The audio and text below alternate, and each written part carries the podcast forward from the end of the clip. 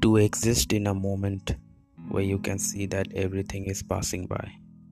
Nothing is constant for you, not even your own time or your own people. This world is a dangerous place as it gives you all the hopes and dreams, but all the other things fall short in order to achieve those hopes and dreams. To be awake and to live in this world is not easy at all, but you are alive, still breathing, and struggling with each moment.